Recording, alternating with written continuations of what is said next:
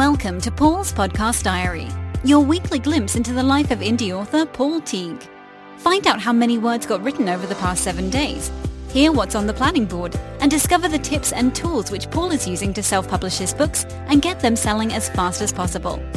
This is Paul's Podcast Diary, and here's your show host, Paul Teague. Hello and welcome to Paul's podcast diary for Monday, the 8th of August 2016. This accompanies episode number 23 of the Self Publishing Journeys podcast. Lots of good progress to report with The Murder Place at the moment. This is the second of my thrillers, if you haven't been keeping up with this. The first is Don't Tell Meg. That is away with my editor, proofreader, Helen Fazal, who uh, hopefully has made a start on that at the moment, and she'll be getting that back to me by the end of August. The Murder Place, I hope, is going to be finished by the end of August, ready for me to check and to send to Helen by the uh, end of September. I think we've got that scheduled in for. So it's all on a on a rapid sort of production line at the moment with these thrillers. I'm two thirds of the way through. I'm just about to take a short break with the family. I was keen to hit a deadline and a target and a milestone if I could this week. So two thirds of the way through is really good.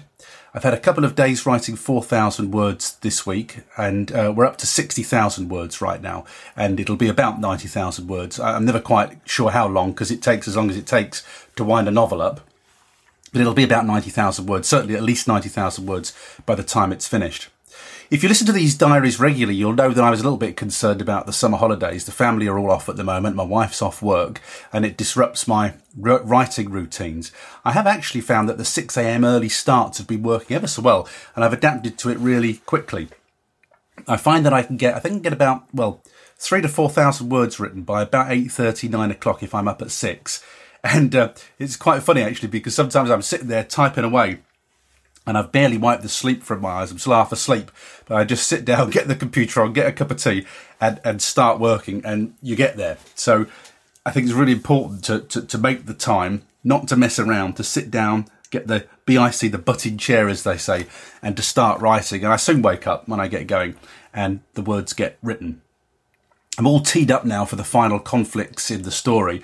This one's just worked really well. It, it came to me very quickly I'm happy with the characters, the new characters. I'm happy with the plot development. Uh, it's all, I know exactly where I'm going with it. It's just worked um, really well. Now, that isn't to say that I'm not going to hit any crises with it. I know in Don't Tell Meg I had a little uh, plotting problem part of the way through. I think it was about a third of the way through I had a plotting problem. I needed to convey some information. And the way that I was telling the story didn't allow me to do that. So I had to come up with a little device to allow me to do that. This one's uh, going fine. Very happy with it. There's enough characters still alive to get to the end of the story. We've got a couple of deaths. I've just delivered a nice cliffhanger at the end of two thirds of the way through. So it's going well. I'm, I'm happy with it, and it'll be good to be away for a little while just to churn over those last scenes in the story to make sure that we hit 90,000 words on time and everything comes to a beautiful and thrilling crescendo, which is what I'm aiming to do. Got another podcast recording done this week. One one recorded, one one booking. I recorded my first USA interview with a lady called Jennifer Blanchard, and I wasn't going to record um, any non-UK guests up until about episode 30, though actually Jennifer's going to be episode 29, so I've, I've cut through those interviews very quickly. And I am scheduled about eight weeks in advance at the moment. I had a really good uh, flurry of people accepting and then booking in their interviews really quickly, which certainly helps me. And uh, Jennifer, I think I probably mentioned this last week. Jennifer has, has done a an article. She wrote an article in the Huffington Post, and it was basically outlining how she'd resolved to step up her game as an author and to write nine non-fiction books before the end of the year and that immediately resonated with me. The other thing that resonated with, with Jennifer when I read her article is that she, she said she was making about 30 or $40 a month, I think, with her book sales at the time. And she just decided to, to play big, to play like a professional author. Now, I, I'm pleased to report I'm, I am making more than 30 to $40 a month. I actually just had an Amazon, I call it Amazon payday this week, which is when the checks come in, not the checks, but the, the bank payments come in. And my bigger payments are usually from, from Amazon and uh, in the UK and Amazon in the US, and then I get lots of little straggly bits that are barely worth getting excited about from different territories. Um, so Amazon Payday came in, and I am I'm making more than that, but I'm not making anywhere near enough to, to live on, and it is paying a couple of business expenses, but I'll start to report my, my earnings if and when I ever get to the point when it's, it, it's of interest. Um, it's not of interest at the moment. But Jennifer's monthly income was, was, was much less than mine is. And, um, she's managed to, to perform a, a series of tasks, to deploy a series of strategies, which have got to her earning, I think it was about $800 in a month. Um, you know, fr- from doing 30 to $40. And that interested me. I thought that's exactly where a lot of the people listening to th- this podcast are going to be with their self publishing. What I'm specifically trying not to do in this podcast is to is to get people on who are talking about spending a thousand dollars a week on Facebook ads and things like that. Now there's plenty of room for that, absolutely. But the authors that I'm pitching this podcast to are people who have yet to write their first book or people who've started to write self-publishing books. They've started to self-publish. Maybe they've got one or a couple out there, but they're, they're struggling with the, the traction, with the getting it going, with the getting those first sales going. And that's kind of where I am. Um, you know, I'm not anywhere near happy. It's not a business yet. Um, I'm making sales. I make sales all the time. I am making some income from it, but it's just not enough yet and, and I, I, need to work out how to move to that next stage. I've no trouble with the production, absolutely no trouble with the production of the books. It's the selling that I need to crack, and that's kind of where I am with this podcast. And, and to me, Jennifer was just perfectly in tune with that positioning and that message. So I contacted her. She got straight back to me. She said, "Just should do an interview." We recorded that interview earlier in the week, and um, it really it really made me think. It was a real different take on things. And uh, I really do urge you to listen to that interview. It's scheduled for Monday, the 19th of September. One of the things that came out in that interview is that Jennifer's best selling book at the moment, the one where she's making most of her money, is a five and a half thousand word non fiction book. And it's been number one in a chart for nearly a month. And I didn't even realize this, but Amazon uh, certainly in the US, has a chart for books that take an hour to read or two hours to read. And this is one of the reasons why I love doing this podcast, is because I just talk to people who are doing things in a different way. And sometimes that way isn't the way I'm going to do it, but there's not an author or a person I've spoken to on this podcast yet where I couldn't take away some tips that I can use or some thoughts that help me to evolve what I'm doing. So you learn something from everyone, whoever they are, and whatever they're doing. You just have to be in tune to receive the message. So I get tremendous benefit myself personally from, from doing this podcast. Now, Jennifer was one of those that really made me think. And I've got, uh, how many is it? Six. I've got seven nonfiction books. And my nonfiction books are, are pretty weighty. They're quite long. The other mistake I made with my nonfiction books, it wasn't a mistake, but it was a learning point, is that I put lots of how to screenshots in my books. And that means that I have to pay Amazon when those books are downloaded. I can either put the commission rate at 35% and, and then Amazon takes the hit on the download costs. Or if I put the commission rate at 70%, it's me who takes the hit on the, on the download costs. Now they're not huge. They're not prohibitive, but they reduce my profit. Also, the books are, you know, 30, 35. I think one of them's 40,000 words. They're quite substantial books. And um, talking to Jennifer just made me flip that on, on my head. And I thought, you know, a five and a half thousand word book at the rate I write, I can write that in a day. That's a day's work for me. Um, and that got me thinking, well, maybe I should revisit nonfiction. Maybe I should just think about it differently. Maybe I should follow what Jennifer's doing and come up with nonfiction books that are no more than 10,000 words long. And some of them will be the same topics I've already covered but they'll be hour long reads. And when I was talking to Jennifer, the feedback that she got was a lot of people said it's just great to be able to get to grips with the subject in an hour. And that's where I think I've been, I've done wrong. I, I, I think I give too much detail sometimes. Problem is I, I know quite a lot about stuff. And actually, what I think I need to do is select and prune more and give a little bit less detail and focus in on the stuff that matters. That then got me thinking. One of the advantages of having this schedule that I have, I have the quarterly schedule boards and the and the weekly schedule. One of the advantages of scheduling is that you can see your gaps. You can see where the gaps are in your schedule. So I have got the thrillers. They're all locked down. I know my writing days. I know I can write 5,000 words in a day. I know those thrillers are going to get written. Unless I get knocked down by a bus or I get ill or something happens that throws that schedule out, I know that's going to get written. And, and even if it, even if something does happen, that means I have to move the schedule around. I've still got buffer space in there to make sure the writing gets done. I've got my weekly planning sheets done. I know this sounds really terribly OCD, but this is just how I do it. I've done this since I did my O levels at school. This is how I plan. This is how I get stuff done, and I've done it for years. Um, I've got these weekly planning sheets up till Christmas, and I started wondering if I were to do, if I were to set myself a ridiculous target, a ridiculous, what they call an audacious goal, could I do, could I write before Christmas, as well as doing the thrillers and hitting those targets, and earning the money that I need to keep a roof over everybody's head? Can I get 10 non fiction, no more than 10,000 word books written by Christmas? Giving myself two days to, per book, so a maximum of 10,000 words, and I can write at 5,000 words a day. I know I can do that fairly easily. I'm going to go and think about this while I'm on my break because it's a ridiculous goal. I looked at my schedule, and actually, there's plenty of room to do it. There's plenty of buffer room for editing. There's plenty of buffer room to to be doing uh, work that keeps the roof over everybody's head. Um, I think I can do it. Now, clearly it's hard work. Clearly it's not the easy option, but it's very, very tempting for me because I just found what Jennifer said so compelling. And, and I just thought I could do that. I, I Jennifer teaches people how to do that. I, thought, oh, I could do that. I, I know how to do that. I, have done more than that. I, my books are too long. What if I were to boil down what I know about these things and just to put it into a very short, very succinct, get on with it, Paul kind of book? For authors about how to use Twitter, how to use Facebook, uh, time management tips, you know, how, how I managed to get the writing done, all the things I've learned on my journey. And they in turn then would feed into my self publishing academy training course and the podcast to generate traffic for those things. And it just, you know, when something comes together, it just made a lot of sense to me.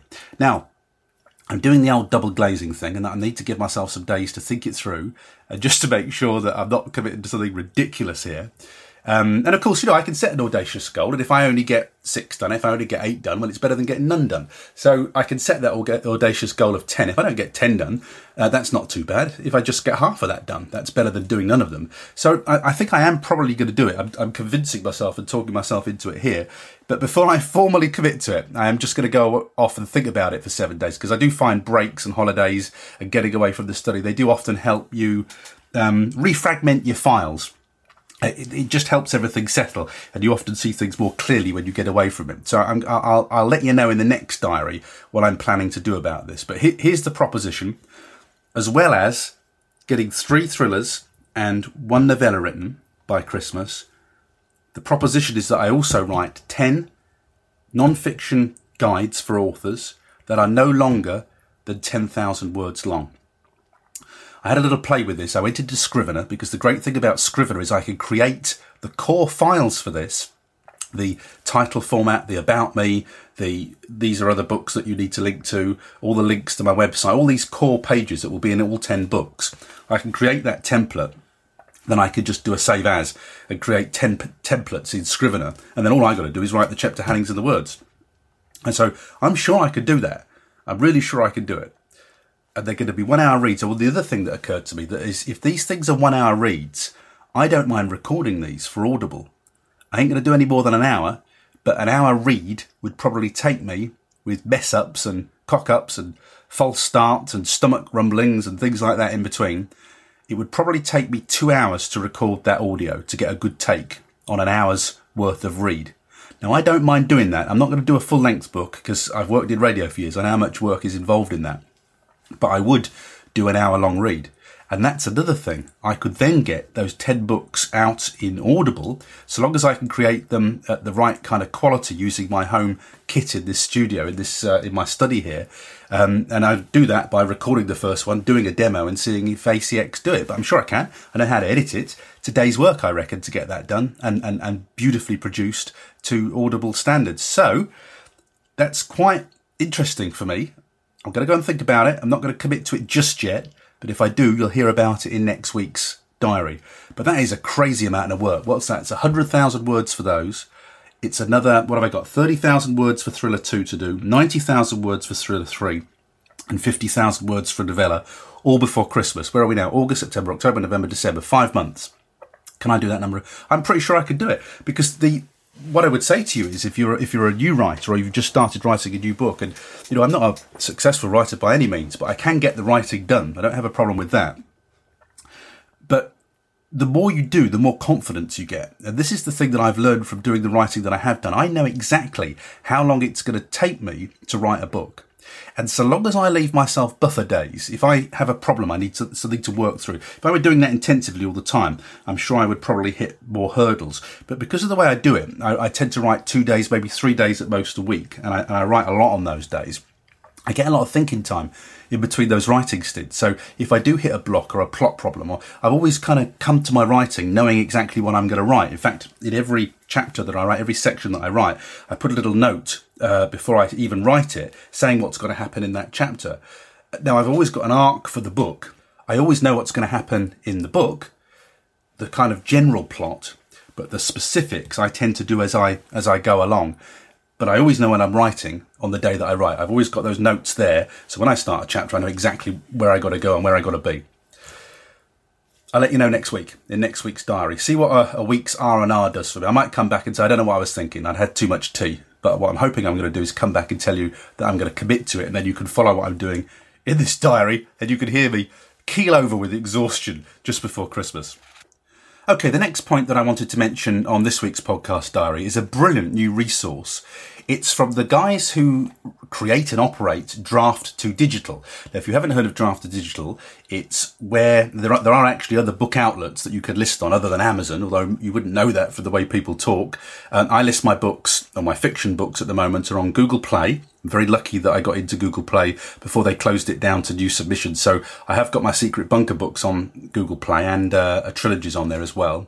And also I use Draft to Digital to list my books on iTunes, on Kobo, on Barnes and Noble, on Scribd or Scribed, whatever you call it. Is it Tolino as well? Uh, various outlets as well.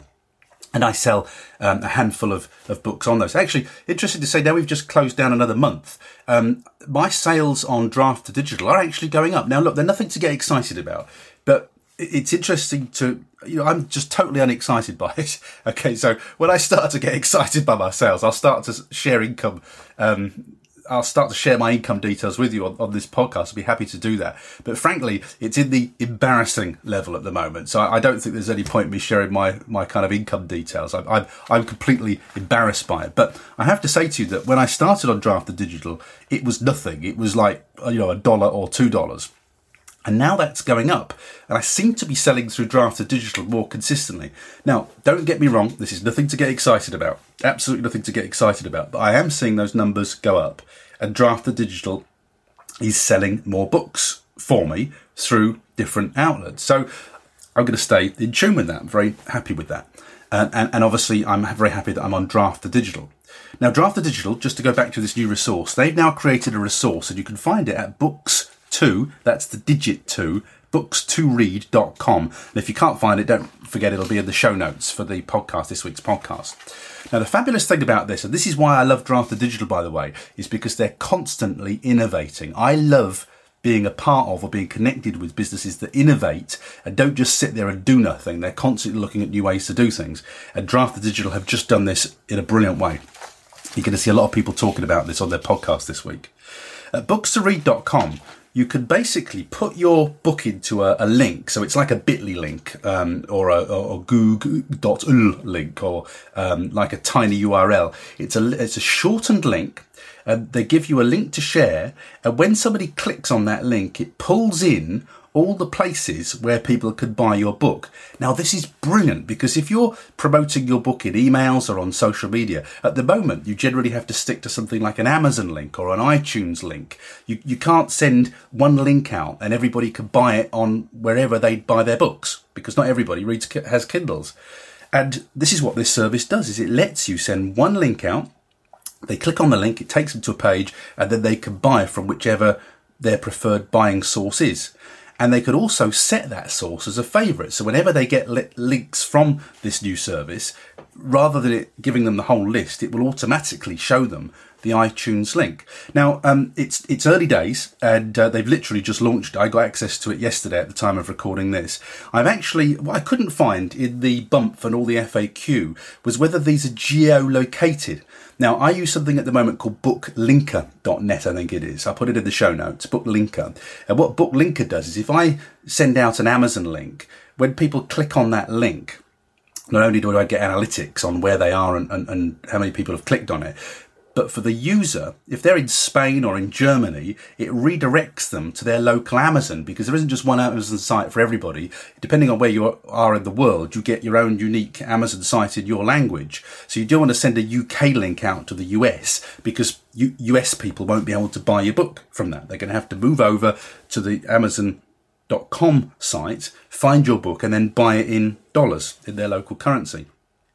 So it's really important to me whether the Amazon links in this books to read service, whether they're geolocated, because if they are, I, I won't need to use Booklinker anymore. I certainly hope they are, and if they're not, I hope they've got plans to do it. I sent them a help desk ticket and asked them about this because I couldn't find it on the site anywhere to say whether the Amazon links are geolocated. I don't think it counts. I don't think it matters for any of the other services, um, but it does for Amazon. So I hope they're geolocated.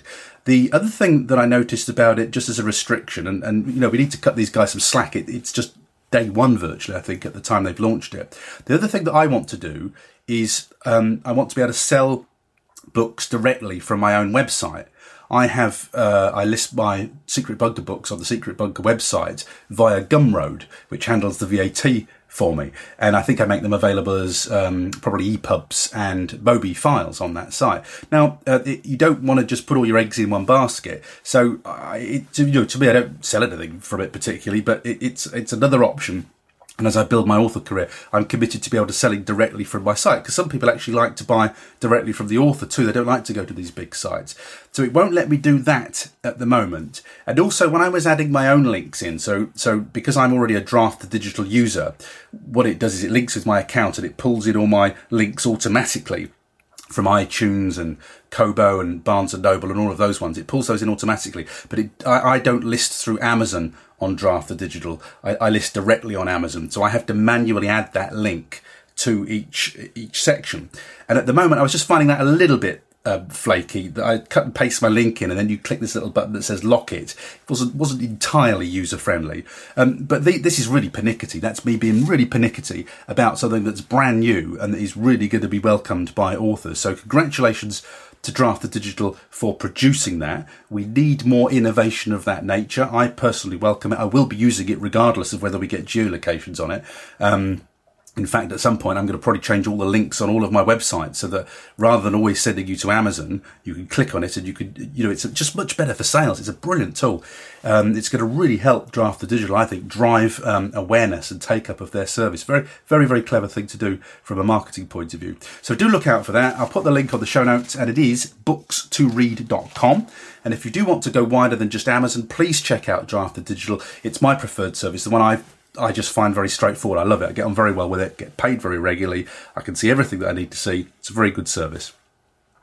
Um, going on quite a lot this week. Sorry about that, but there's quite a lot of news. I didn't think I had anything to tell you this week. Um, I am finally bucking, buckling down to doing Mark Dawson's Facebook ads training. I, I, bought this more than a month ago at some expense, I might add, and um, I need to do the training. I haven't had time to do it.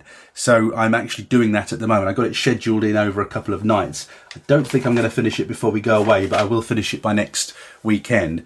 Um, and, and, then I'm going to start. Um, Mark has also included in that some Twitter ads training which I have tried before in the past, but I'm going to see what he has to say about that. And also, I know they're going to be adding some YouTube ads training into that too. I know they're just getting that ready right now. Very interested in all of that. I have to say that I'm probably going to use it to sell Self Publishing Academy, my teaching course, because there's much more profit in that than there is for books. So if I can get that going and start to make some money from that, because it's very high profit on a course, then I could put some of those profits then into the books um, the thing the thing with selling digital books is you don't have much margin um, for error there. You're not going to make a lot. You know, there's no money in a book. You know, you make maybe a dollar, two dollars on a digital book. So you can't really afford to spend an awful lot of money on advertising. It, it's a chicken and egg scenario. If you don't advertise, then you don't sell books. and then if you do advertise, you've got to spend money and you might then risk not making enough money to cover the advertising for the book sale. So it's chicken and egg all the time with these things. So I'm going to use Mark's course primarily to sell my course and to target my course because I make much more. Well, I make a lot of profit on that. It's a digital training course. It doesn't doesn't cost me anything uh, to supply, only the work of the time it's taken to put it together. You know, and people effectively are paying for your expertise and experience when they buy a course.